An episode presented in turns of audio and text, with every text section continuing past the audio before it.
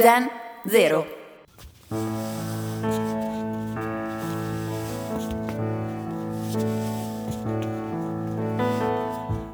Tony porta sempre un calzino di un tipo e uno di un altro. E quando tutti lo prendono in giro, lui risponde: «Io non ho mica tempo di pensare ai calzini». Anche Vinicio Capossela ha dedicato ai calzini spaiati una bellissima canzone che dice: «Dove vanno a finire i calzini quando perdono i loro vicini?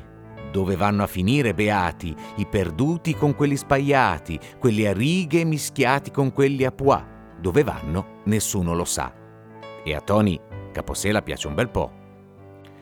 La questione dei calzini spaiati è sicuramente un problema che affligge tutti, più i maschi però delle femmine, perché i maschi hanno cinquanta sfumature di blu e poi la righina bianca sottile, la righina bianca un pelo più grossa o la righina bianca più in su, più in alto, due righine, tre righine, mentre per le donne le sfumature dei colori sono molto più nette.